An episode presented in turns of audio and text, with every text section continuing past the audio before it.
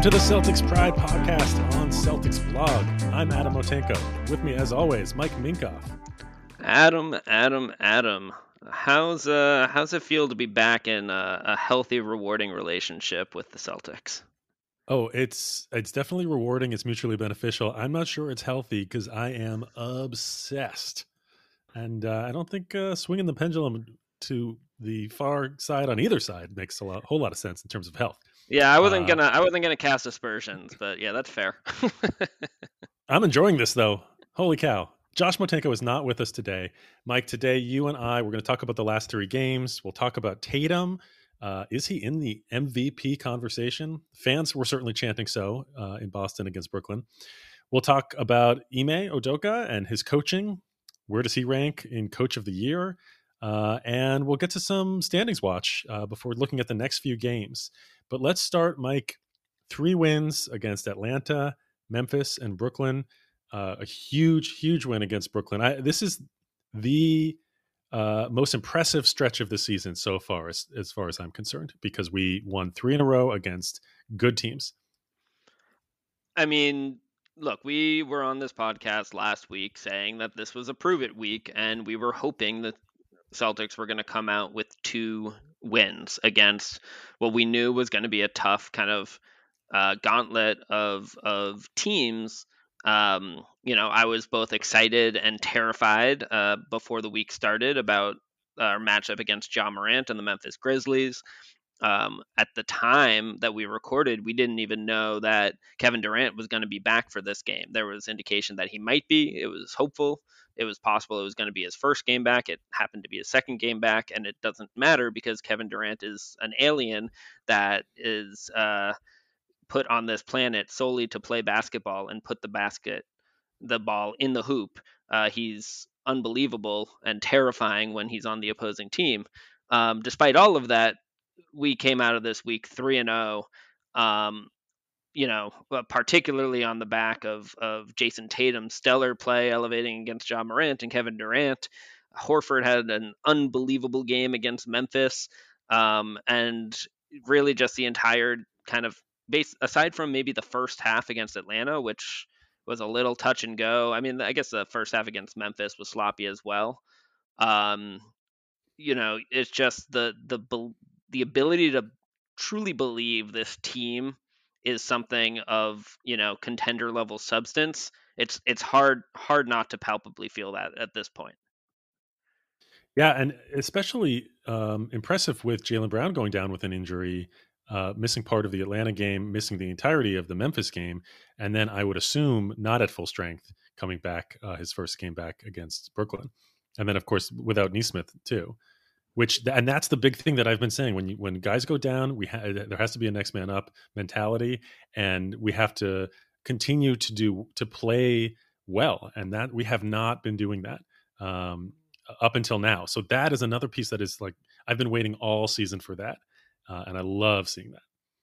So if you if you were to take you know highlight one takeaway from these last three games I mean beyond I guess maybe this next man up uh, element, you know, is there anything that particularly stood out at you, to you from the three games about the team, about the way we played, about yeah, there's a there's a level of grit and resiliency, um, and a focus, um, and a consistent effort that just wasn't there in the same way early in the season.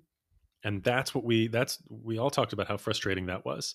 It, you know some games they would have a consistent effort but um, but they would the other team would go on a run and they wouldn't be able to come back and, and they you know they might be fighting hard but they're sulking a little bit or they get out of rhythm they your turn my turn with Jaylen and, and tatum. They kind of stop running the offense in the same way. They're, they're not fully together on a string on defense really really early in the season. This last stretch it's like not only are they doing all of those things they're playing pretty consistently 48 minutes full games huge effort. They're like, if things are not going well, they're going to buckle down on defense and try and get offense from that. They, the team keeps talking about generating offense from defense, which the idea is uh, that if they create turnovers, they and or um, create misses, that that allows them to fast break, uh, and then they get easy buckets. Uh, in addition to that, Ime Udoka, he's his system and what he's been preaching all year, and he's been talking about this recently, is he wants them to run the offensive system that he has which there's certain actions that they like Tatum in, but it's not like, oh, you're hot, you're you're going to score 50 plus, just go do your thing, go isolate. In fact, the defense that they run is predicated on creating having the the offense playing against them try and hunt for mismatches. So if Peyton Pritchard is on the floor, they're going to try and and switch and then go one on one against Pritchard.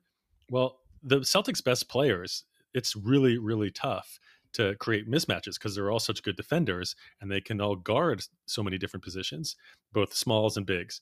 Um, and one of the things that I love about that is it reinforces the idea that the best offense is not even against a team like Brooklyn that has the best one-on-one offensive players in the league. The best offense is not to go one-on-one against mismatches. It's to run a system to get the defense moving and to get open shots.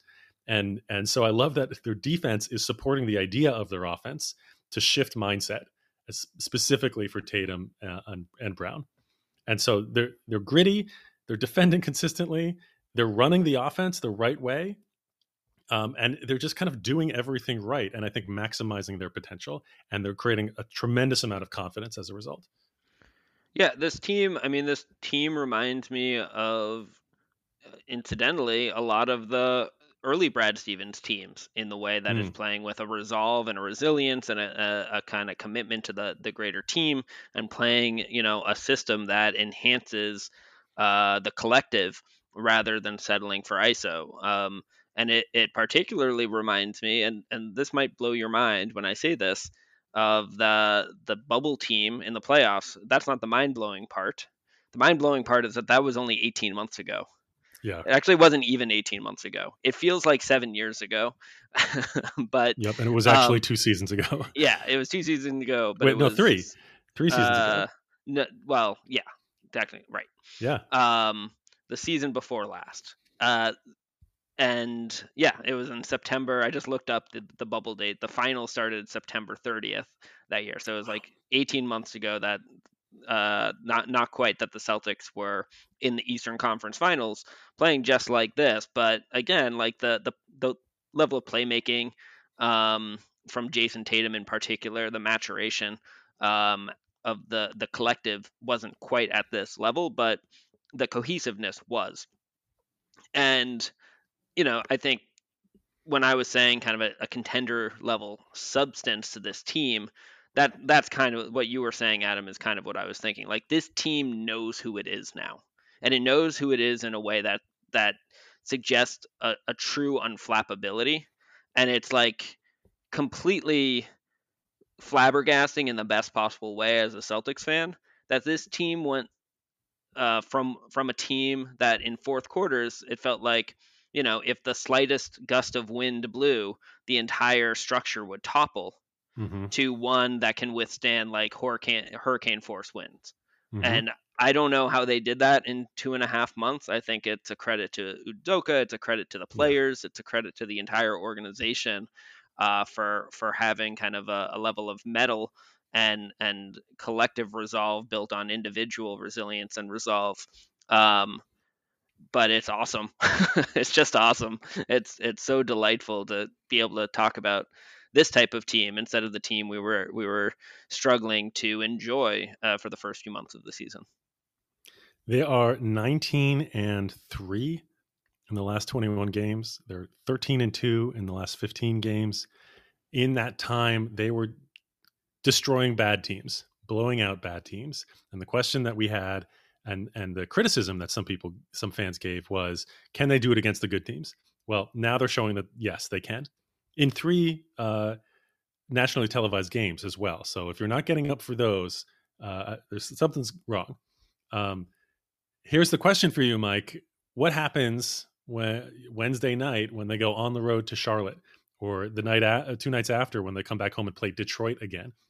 Look, I already told you I'm not I'm not worried about duds the way they had right before yep. um right before the All Star break. I mean, and they had one against the Pacers too, um, last last Sunday, but that was again the third game in four nights, second night of a back to back. That's that's one where if if you if you're someone that had read those kind of Baxter Holmes like preseason schedule loss articles that he he yeah. wrote uh, in the years preceding the at least the whole pandemic situation, which you know put all of that on its head. That one would have been like a a preseason schedule loss, right? But um, no, I think this team is kind of again it just it found itself in a way that that that makes it more less susceptible to to letting up on on a game like this Charlotte game or the the subsequent Detroit game. I think this team is really locked into a mindset of of you know competing against itself as kind of Ime has been preaching and not not letting the opponent dictate its performance. I think they're really locked in on being the best version of themselves. And you know, Jaylen came out after the Nets game and said we haven't hit our peak yet. You know, I think they're continuing to try to push and grow. And and at this point, I think we we owe them more than the benefit of the doubt. But we've actually seen the evidence that they're going to keep working. They're going to keep working. They're going to try to solve the problems. They're going to keep seeking to improve. Um, and I and I think that's manifested on multiple fronts. And I don't, you know, is it possible that we lose kind of a close game or or have a bit of a letdown? Of course. Yeah. Um, but I I expect us to be pretty locked in and ha- have a really strong showing in both of those games.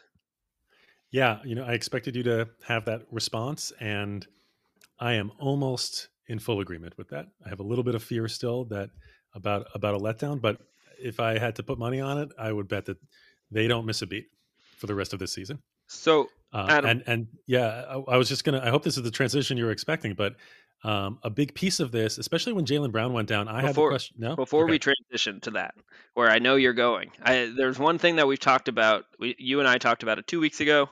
We we mentioned it a little bit with Josh last week.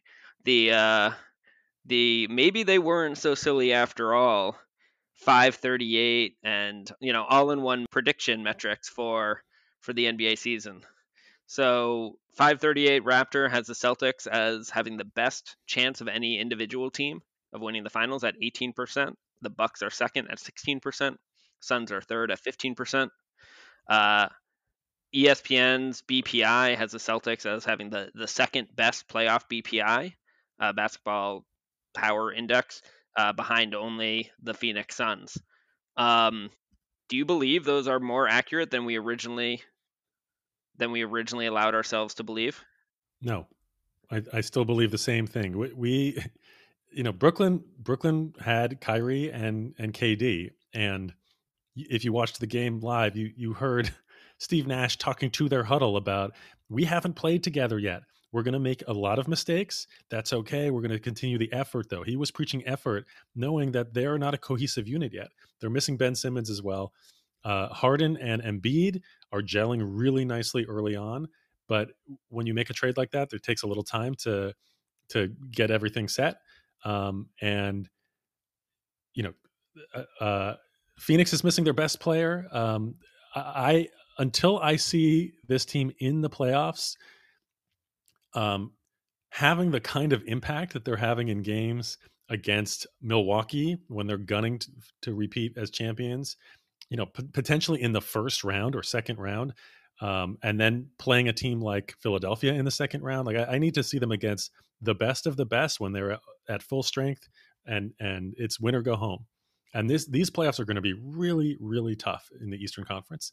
We're probably going to have three really tough series just to get to the finals. We are. And and right now, and we're not going to have much at this point. We ha- don't have home court advantage. So, um, and I'm sorry, but I, I still value star power in the playoffs and we've got two, but uh, some other teams have well, three. Let's, so. Okay, so let let let's move this forward. There, there's there's a nice transition here. So what were you going to say, Adam? Well, when Jaylen Brown went down, I started wondering: Is Tatum going to try and put the team on his shoulders and score every time and go one on one. And I think Josh mentioned, I think it was on the the Celtics blog Slack, but that seeing Tatum play after Brown went down, seeing him continue to pass out of double teams, find the open man, run the offense that he's hoping that he, he gets it. And and I mean Tatum just won Player of the Week with three amazing games. So I, I want to throw it to you to to talk about him. Yeah, I mean, yes, he had three amazing games. Uh, the past two games in particular, as where he went head to head with and and was clearly better than in those games. Uh, Ja Morant and Kevin Durant um, against Memphis. He was, had a line of 37, 6, and 5 against the Nets. He was went for 54, uh, 5, and 3. So in the past two games, averaging, you know, just a cool 45 and a half points, 5 and a half rebounds, 4 assists.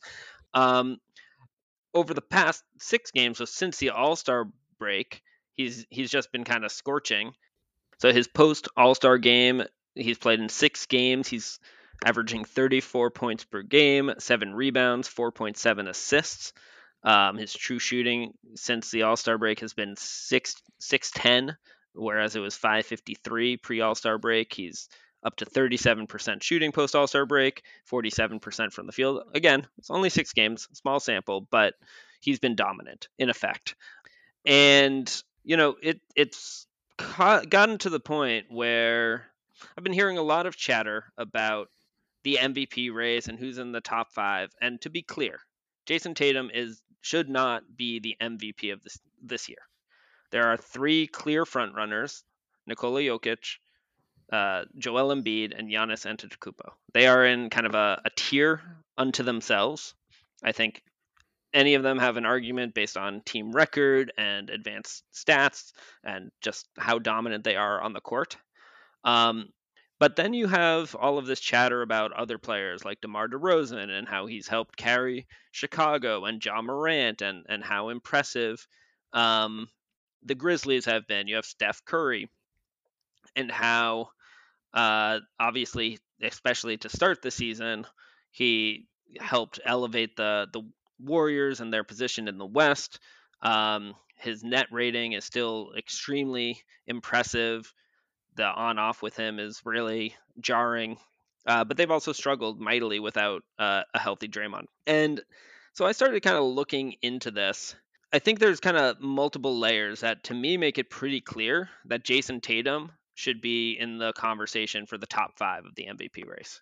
He won't be a top three, but I think he should be four or five. And and I'm not really sure how an argument when you look at it, like who makes more sense than him, despite what I just said about like Morant and especially if he kind of continues not quite at the level he's been playing the last six games because I don't think that's sustainable, but mm-hmm. just at like a slight improvement from what he was doing pre All Star, which I do think is realistic.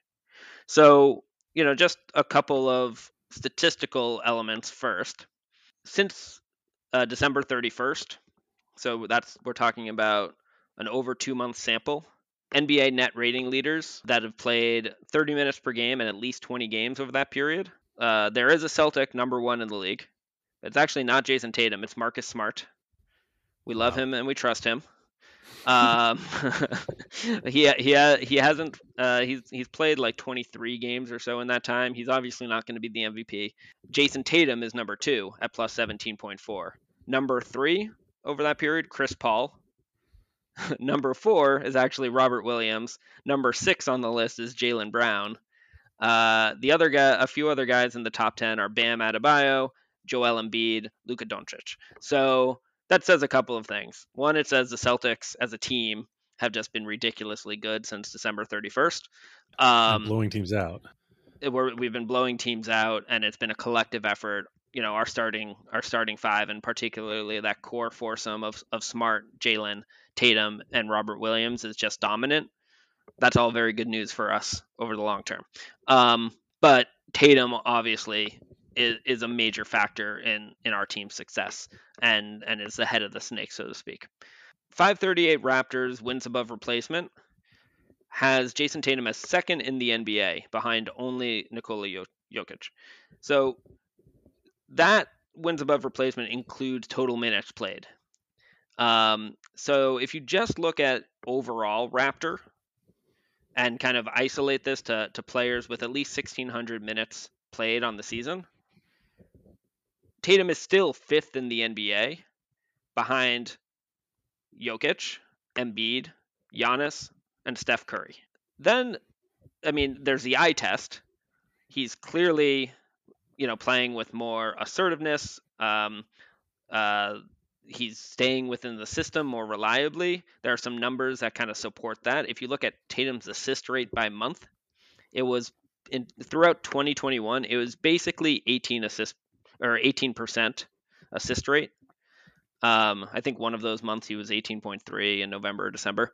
Um, in 2022, it's been 21.8%, 21.1%, and so far in March, it's 24.6%. Obviously, that's just a couple of games.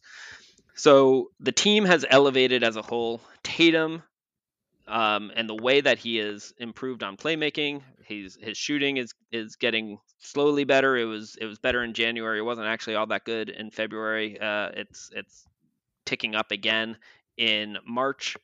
Um, on top of that, and one of the key distinctions, and, and to me the most important factor uh, in separating Tatum from like a DeRozan or a Morant, is that Tatum is not by accident part of the number one defense in the NBA. He's a very, very, very good defender. And that's one of the things that elevates all three of Jokic, Embiid, and Giannis in the MVP conversation. There, I mean, Jokic is the best offensive player in the NBA right now. What he's doing is truly insane and underappreciated.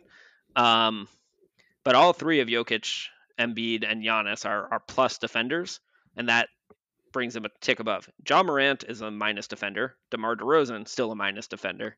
Um, LeBron James maybe could be in the conversation but that Lakers team is an absolute disaster. Uh, Steph Curry could be in the conversation, not a plus defender.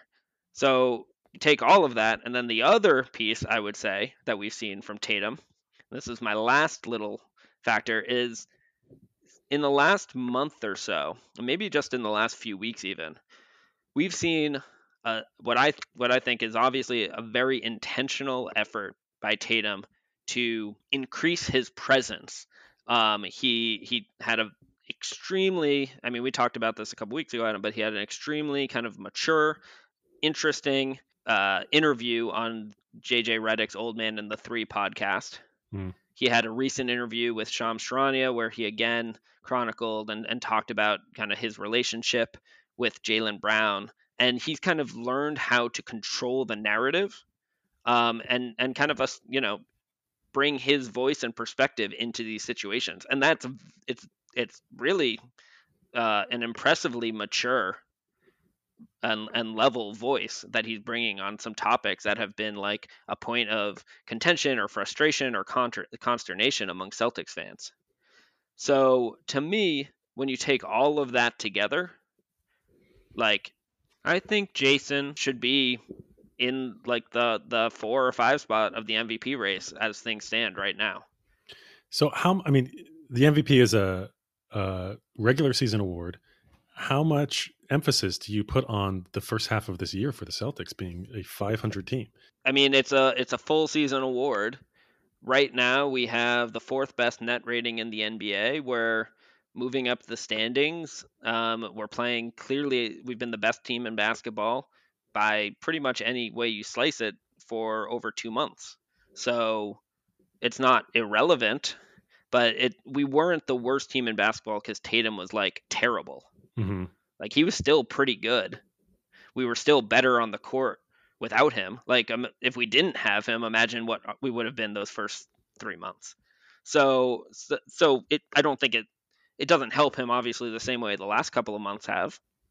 But I don't. I don't think it's like the reasons we weren't playing that good were also not because Tatum was being an absolute disaster. He was he had some issue. The ball was sticking with him, right? His playmaking wasn't nearly as good. Yep. There were there were all sorts of bad habits uh, from him and others that that needed to get kind of uh, shaken loose.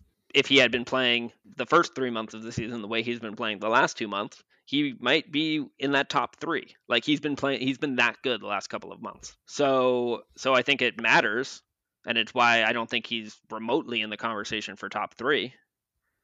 But there's no like, I just don't see how he's not right in the conversation with like Curry, DeRozan, Morant, LeBron at that next tier. That's a. I mean, it's a really interesting take. Uh, and what do you expect the the national media, the people actually voting, to think about that? Well, obviously, I have the ear of all of the national media analysts, so I expect they'll give this a lot of thought. Um, no, I. I mean, I think, I think that we're probably two or three weeks away from this being the conversation in the national media if the Celtics continue to play like this. Wow that I mean, I could be wrong, but especially if like the Lakers keep kind of being in this nebulous no man's land. But like, you know, LeBron would be one an obvious person to potentially be in front of him. LeBron's had a great statistical season, but the Lakers are like 5 games below 500. Durant, obviously, like despite what happened against the Nets, if I were to pick one player for a 7-game series today, it would be Durant over Tatum. Easily, yeah. Uh, if I were to pick one of them for the next five years, that's getting to be a trickier conversation than I expected it would at this point in Tatum's career, frankly.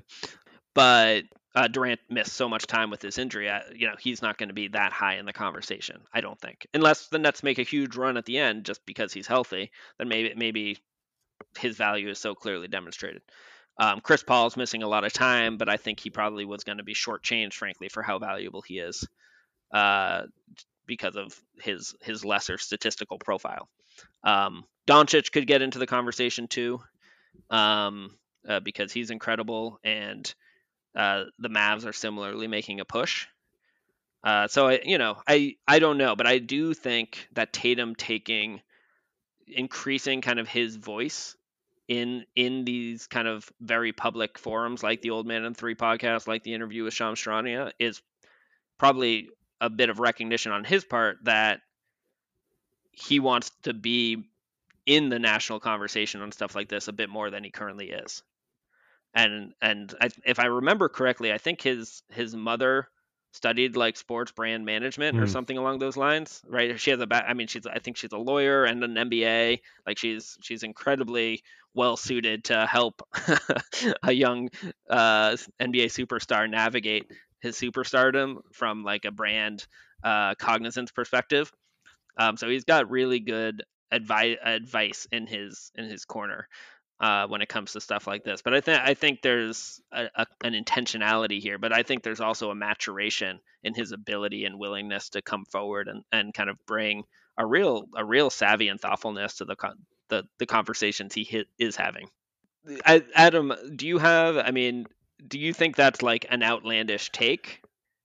Are you are you con- compelled at all, or if you take the Celtics in their recent streak since the new year, it's not crazy at all. I think if you look at the team, the way that they're playing, and you go, well, who's their best player, and what's the difference between their first and second best player, or first and third best player? I think Tatum needs a lot of credit there, and, and I'm not I'm not trying to short shrift Jaylen Brown here. Like he's he's been phenomenal as well. Um, but they have two stars, and there's a drop off after that. Uh, and and so that means that Tatum is really shouldering a huge load and getting a lot of uh, attention, especially on offense. Um, so and and you know what you said about him being a two way player, that's real and I think often overlooked, especially when we get into some of these end of the season awards, and and you get guys, you know, like Trae Young last year or other players that are really on one side of the ball um, that that are in the conversation or the top four of MV, MVP voting. Uh, I think more weight should be put on playing both sides. Uh, so I think Tatum's getting there. I do think that he's going to be hurt by where we end up in the standings at the end of the season, which is going to be largely based on the first half of the year. And this is a full like year award, regular season award. Um, he has played but, most but of the Jokic, games too. So Jokic Jokic is sixth in the standings. Like and he might get hurt too, frankly, by that. Like that might be why yeah. Uh Embiid ends up winning or Giannis ends up winning over him. Because what Jokic is doing is impossible. He, like it doesn't make any sense. He is having uh his I, I can't remember these stats came out a, a couple weeks ago, but his his plus his net rating is like 14 or something like that and Uh, his his on off. his I think yeah, his that's what it is. on off splits are like plus twenty one right. or something ab- But- absurd. but the uh, which is partly between- because the the bench is is weak. But go ahead. And that's the big thing. That's exactly where I'm going with this. The difference between him and the second best player on that team, Jamal Murray is obviously great, but he's he's been injured all year. Um, and Porter Jr. also has been injured all year. the difference between Jokic and the, the second best player is why he should be considered. He's the there hasn't been as large of a difference since like the early to mid 90s between one player Yeah. on the team and and their second best player. That is insane. And Jokic is having a off the charts offensive season. Um, I was listening to I can't remember. Uh, it might have been the Thinking Basketball podcast, and they were talking about how um, Jokic is, is like having an all time great uh, career offensively. Like he's just doing things that that are insane. And then there's little things like his offensive rebounding is is amazing. On defense, he's he's a league average player this year. He's not a minus on defense. Uh, so he's just I mean it's phenomenal what he's doing. And and the fact that they're in sixth place is is saying something given the injuries they've had. Yeah.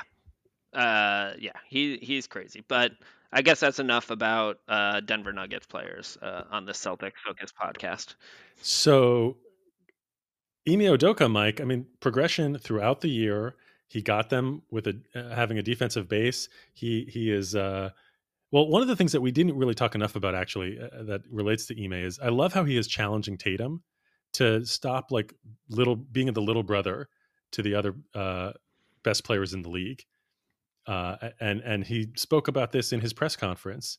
Yeah. Uh that that Tatum is what did he yeah, say? Yeah, he said he said Tatum is taking the alpha approach, and this is Yeah. this feeds into kind of obviously what I was saying about his incre- increased leadership vo- voice, and you know Tatum just asserting himself more. Um, but I, I wanted to save this nugget for when we spoke about Udoka because I think you know, and it, it's a shame that we don't have Josh on the podcast with us this week. He he has long espoused the value of coaches that you're worried can actually beat you up and and and and I'll let Josh speak on that further in a future a future podcast. But uh Udoka brings the the ability to kind of in a very legitimate way like like he said you know what was that in our third game of the season or or whenever it was when we got punked right? When Udoka Yeah. says that I think you know NBA players feel embarrassed and NBA superstars feel embarrassed, and he can he'll go in Tatum's face and be like, "Yeah, you're getting a little brothered, right? You need to you need to man up. You need to you need to assert yourself on this game. This is a grown man's game, and and no one's going to give it to you. You got to take it." And we are seeing the growth from Tatum and this team in how to approach the the you know how to bring that mindset set game to game. Obviously, Marcus Smart always kind of brings that mindset. Except, you know, Marcus Smart brings it kind of like the the chippy little brother that always feels slighted, which is great. You need that energy. You love that energy. But it's different when you're when you have the that big brother potential like Tatum does, but you're not you're not playing with that big brother mindset. And now he's starting to. And I think Ime um, deserves a ton of credit uh, for helping the team kind of find find itself in that way specifically. Um, what do you think, Adam? I completely agree. I've just been so impressed with what Udoka is doing. I, I mean the the big thing around that Tatum uh, like man's game thing is it's just a, a an identity shift from that. I think he's had a, a, a in, in he's made progress in his whole career from coming into the league, going like, where do I fit in this league? Let me let me uh, uh, put a stamp on on who I am in this league. Uh, to impressing people to dunking on LeBron and going, "Oh wow, I belong here." To LeBron uh, a year or two later going, uh, "He's a problem." To playing in the Olympics and having Durant say that guy's a bucket, and basically like he's next, um, and and basically having other people anoint you and, and praise you, uh, and and he's getting that feedback, but he's still thinking of himself as below that. And when that shift happens, where he goes, "No, I'm the best player on the court," when he's playing with those other guys, like I think you know against Brooklyn, And and he Tatum likes going up against Bradley Beal. He likes going up against some of these guys that that like like in that Brooklyn game. So it, when if he can come away from that game going, I was the best player on the floor. I'm going to be the next time, even when Kevin Durant is on the floor, or Kyrie, who who uh, was kind of a mentor to, to Tatum in his rookie season. Uh, he, Tatum certainly looked up to him. I, I think that's the big shift, and I, we don't know whether that has happened already, or is in process of happening, or is still yet to happen. But when that does, I think that I, I don't I believe that it hasn't quite happened yet. When it does, that's going to be huge, and I think Udoka has really helped him along in that way. Yeah, and so I I yeah uh, I agree. I mean I think I think it's the type of you know like there are there are only so many people out there like you know MJ was or Kobe was right where they're just all, no matter what believe that and are like kind of yeah. sociopathic in that belief. Um, and Tatum's not going to be that like that, right? Like, but I, so I think it's always going to be a little bit fluid and on a spectrum, and it, it, might need some the right type of people around him to help reinforce that at times. But I think he's yep. getting to a place where where that, you know, being locked into that mindset is more and more stable on that on that kind of fluid spectrum, if that makes sense. Yeah, and and I didn't even talk about Ime Udoka's actual coaching. In, in, I mean, that's part of coaching for sure. But just the way that he's implemented systems and the progression that they've made and how the team has bought in. I mean, it, it took a little longer than uh, fans may have wanted, but that was not that unreasonable amount of time. Yeah. So so now. that gets me to to a key question I wanted to ask you, and I wanted us to t- talk about. So like. You know, again, the first three months of the season, very frustrating. Not the results people hoped. Um, and you know, you, even you, who had uh, more muted expectations than me, and my expectations weren't like outlandish. I didn't expect a championship, but I was a little rosier based on the offseason moves than than you were uh, of what the team team would look like. You know, it was still a disappointment to both of us for sure over the first few yep. months. And in turn, right, Ime received a lot of criticism, yeah. like a lot of criticism, and there were people calling for Ime to get fired within the first two to three months of the season. But even Which beyond that, like, I think, I think, uh, yeah, I, right. I was gonna say, I think we can easily both agree, like that was never warranted or appropriate. Um, but there were, you know, there were things with his rotations, there were things with like and lineup choices and not playing the young guys, etc. So uh, my question is, how, you know, given how the season has evolved, if you're to take a moment to reflect, like was was any of the early season criticism of Ime fair? And if so, what what do you think was? It's so easy in hindsight to say no, uh, it was not warranted. It was not fair because look at what they're doing. look at the progress that they're making. It this I mean this whatever it took to get to this point. I was thinking about this this morning. And I, I wondered, like, were there points where Udoka was worried about his job, where he was thinking things aren't going well, this is not good for me, uh, where he was concerned at all, or did he just kind of say, uh, "This is what I'm going to do, and I, am confident in it"? And because it, things were ugly at the beginning, you know, midway through the year, this team was not looking like a team that was going to win a playoff round, and they were looking like a team that might not even make the playoffs and they were looking like a team whose future was in jeopardy. And now they're looking like a team that could make the finals potentially, but that certainly should win one, maybe two rounds in the playoffs and make the conference finals, and has a super bright future. Uh, so it's hard to argue with the results, and it's hard to complain about the process when you're talking about three months uh, for a head coach who's never done it before I don't. Is there anything that you would uh, think that any criticism that was fair before? No, I mean, so what I've uh, the reason I wanted to ask this question is like I've seen at least on like Celtics Twitter, you know, some people saying like how they're so happy with Udoka now, but there there still were some things that you know they felt like Udoka was doing poorly at the onset that he deserved to be criticized for. Um, and I I just I think there's two things to it. One is or maybe three things. And actually um John Hollinger and Nate Duncan on their on the Hollinger and Duncan podcast touched on this in the way they kind of evaluate uh, coaches. They did a, a coaches ranking Mhm. podcast uh, recently, or like the first part of it. Um, and Hollinger said this, right? He was in the Grizzlies front office for a while, um, and he talked about availability bias and how it's very easy to be biased based on the data that is available to you when evaluating coaches and the data that's avail- available to us as fans is the in-game decision making right? The rotations that that that are being deployed the when they're using timeouts eight you know after timeout play calling things like that.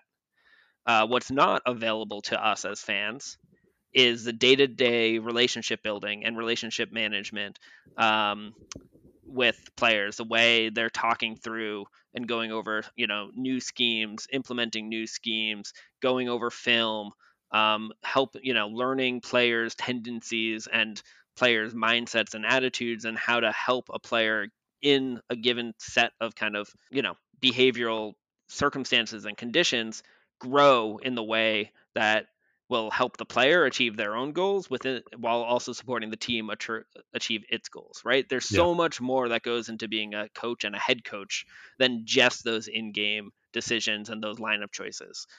Um, and so one thing that frustrated has always has frustrated me with all of the like criticism of Udoka is like I mean, fans are incredulous. Like, and we're no better, right? We have this podcast. We're obviously not like professional. Like, we don't have a, a professional career or background in, in working in the NBA. But, um, you know, fans do a great job of of assuming that they know better than the people that are are paid a lot of money to do this stuff, as if there aren't lots of other really qualified people competing for these jobs that mm-hmm. only a select few get. Uh, but like this dude was hired by Brad Stevens, who I think everyone generally agrees knows a thing or two about coaching in the NBA. He worked under uh, he worked under Steve Nash, he worked under Doc Rivers, and he, oh, by the way, he worked under Gregg Popovich, probably the greatest head NBA head coach of all time. Like, there's a reason he's been employed in the NBA. So it always seemed incredulous to me that fans were like, no, he's a bad coach. It's like I, I think he was hired for a reason.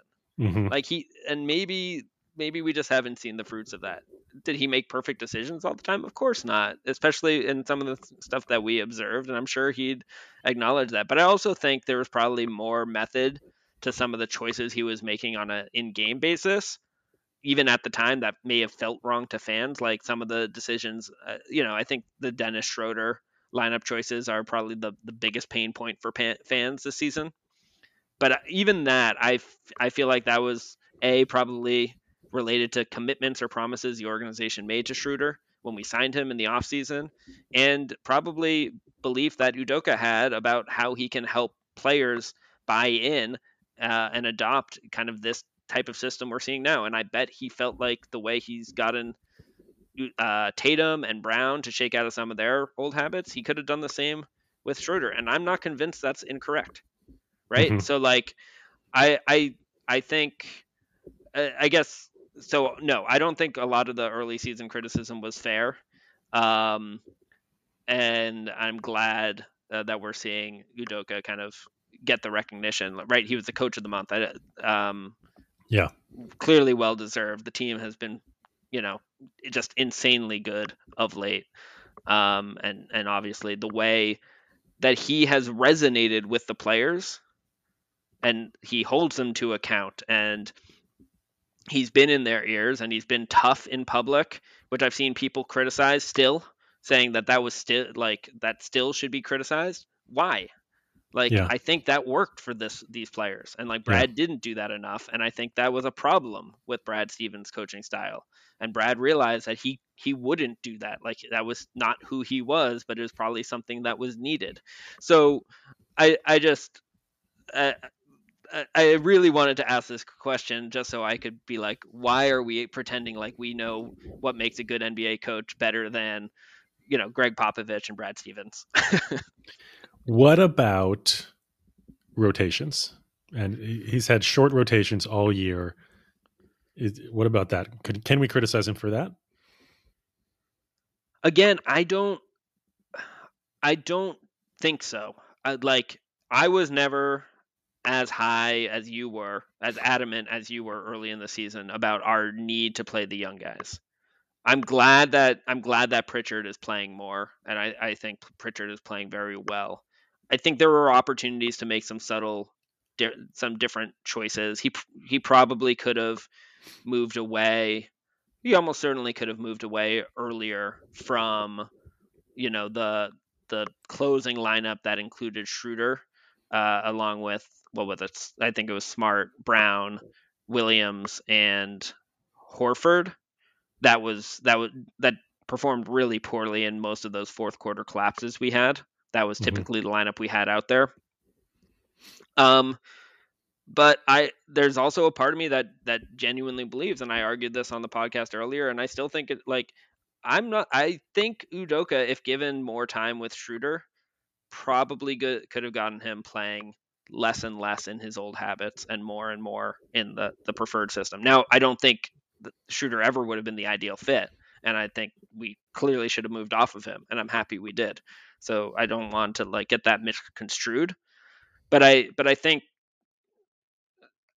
if you're if you're a coach that believes you can build really strong relationships with your players and can get through to them and can help coach them and guide them into maximizing themselves with for themselves and within a team concept then that's going to inform the way you make decisions on a day-to-day basis. And um, so I, I, don't know. I, I don't think you can separate it all that easily necessarily. The success is certainly there right now and we'll see what happens uh, as they close out the regular season. I love what you said you know brown saying we haven't reached our ceiling yet. I think that's absolutely true. They're still learning to play together. They're still learning how to stay with the offense. I think uh, I loved hearing in the post game from the Brooklyn game, Brown and Tatum talk about uh, Robert Williams being the guy that still has a level to go, and that if he can hit that, that that's going to be huge for this team. Um, should we talk about standings, Mike? Because I've started watching. Yeah. Oh, I've been. I mean, I've been watching since November. So. well, there's been a lot of movement in the just the last week. So uh, right now the Celtics are uh, in fifth place, but they started out in sixth place a week ago. Philly moved up also from number three to number two. Chicago moved down from number two to number four, having lost four in a row. Milwaukee moved up from five to three. I'm already Cleveland busy. moved down. I know, right? Cleveland moved down from four to six.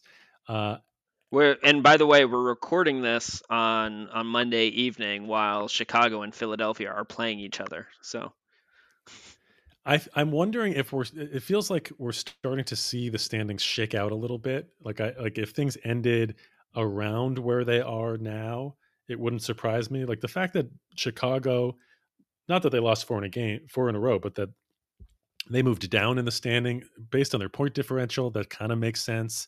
Philadelphia moved up, and their their differentials increasing just because of the addition of Harden. Um, Cleveland, I didn't, you know, I, I didn't see them as the same level of contender as the teams above them right now. Uh, so I, am wondering, you know, are things kind of settling in here where Miami is is going to stake their claim to number one, Philadelphia is is going to end up at two, Milwaukee around three, or maybe in a slightly different, you know, three two for the two of them. Uh, Chicago kind of in the middle of the pack, and maybe they're fighting for the fourth seed with us, with Cle- Cleveland rounding it out at six. Uh, and the difference between six and Toronto, Cleveland at six and Toronto, it's three games now at the number seven seed. So, uh, well, what do you, you think ask, about that? If you ask 538, I know, I go to, uh, they would have Miami at number one, uh, their projected record 55 and 27. Philadelphia's projected record 52 and 30. The Bucks and Celtics tied at 50 and 32. Um, and I believe we have the tiebreaker. Uh, but but whatever. One of us would be third, the other would be fourth. Uh, the Bulls at 47 and 35, the Cavs at 46 and 36. I would say that order feels right um, to me in terms of um, where teams deserve to be slotted based on how they've played this season and based on how strong I think they'll be in the postseason. Uh, not that that is exactly how things will play out, but Um, I will say I'm, you know, this is not the ride I predicted to get there, but I'm feeling pretty good about my Celtics coming in fourth in the East. I got a lot of things wrong about how I picked the East. I said the Bucks and Brooklyn would clearly be one and two. I said the Hawks would be three. Uh, so I have very few things to point to as correct in my East standings prediction, but I might have gotten the Celtics right by happenstance. Um, I, I do I do think there's a reasonable chance, especially if the Bulls' health issues like Caruso and uh, Ball continue to stay sidelined. I could see the Bulls continuing to slide. The Cavs slide. I think you know they're two and eight in their last ten, um, if I'm remembering correctly. So I think I I do think we could catch up to the Bulls and and pass um, and we'll stay ahead of the Cavs. So I would I would put us at fourth and maybe you know maybe sneaking into third if things really break right for us. It's interesting to to watch Miami. Uh, do you think they're going to stay at number one? Which the risk there is that they end up playing Brooklyn in the first round. Or do you think they'll they'll try and manipulate manipulate where they end up in the standings? No, I don't think they're going to try to manipulate anything. Um, it uh, uh, frankly, of all of the teams most likely to manipulate their position in the standings, it's going to be the one that is helmed by Daryl Morey. He is uh, he is the only one that literally has no respect for the integrity of kind of winning and losing on a game to game basis, in my opinion. Um, uh, he he will you know he's he's that guy in any game that will like look for any kind of backdoor shortcut uh, to maximize his odds. Where you're like, that's technically not against the rules, but it clearly violates the spirit of the game.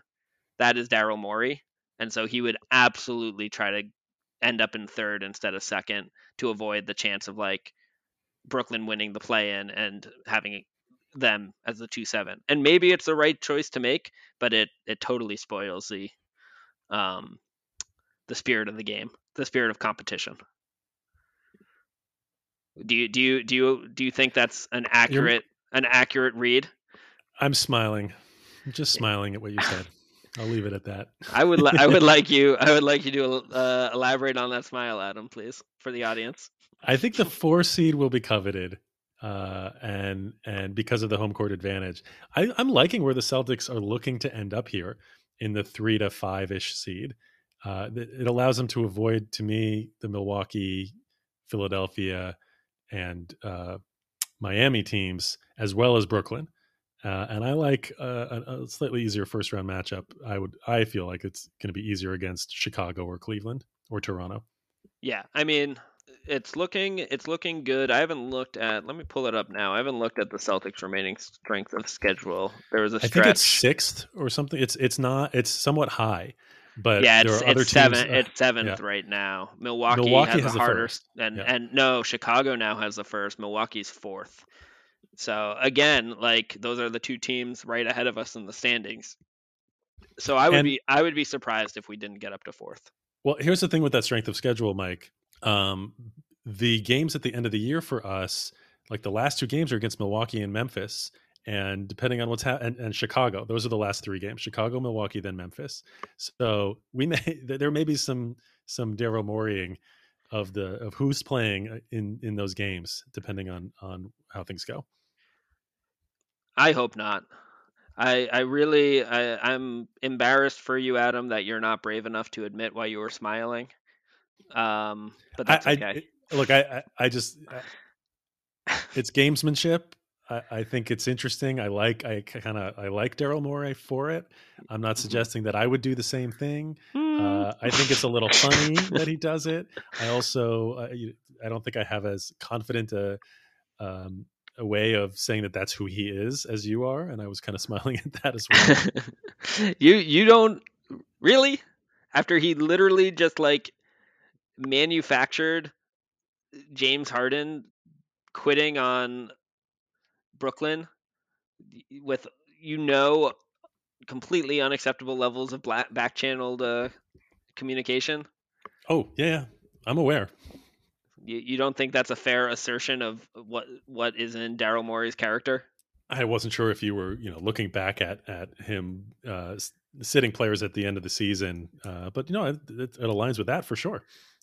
Yeah, no, more just how he's generally operated and the t- types of thing he says in public and the the way he acts, and yeah, I I just he's he's very much a gamesmanship-er. I agree. I agree. Next three games, we already kind of talked about this, but at Charlotte, then at home against Detroit, and then Dallas. So Charlotte and Dallas are, are playoff teams, and this, you know, if you include the uh, play-in tournament. Detroit's been beating some good teams, uh, so uh, and Dallas is is on ABC. Um, so we'll see. Uh, we'll see what happens in those games.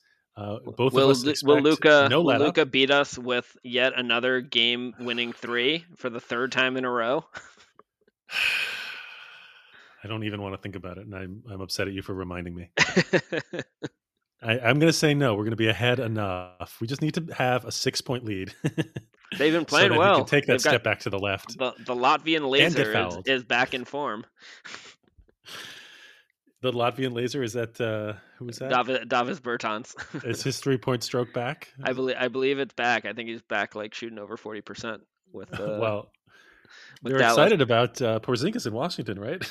yeah, I, I was. Uh, I live in the DC area. I was at. I was at Porzingis's uh, opening game against the Indiana Indiana Pacers.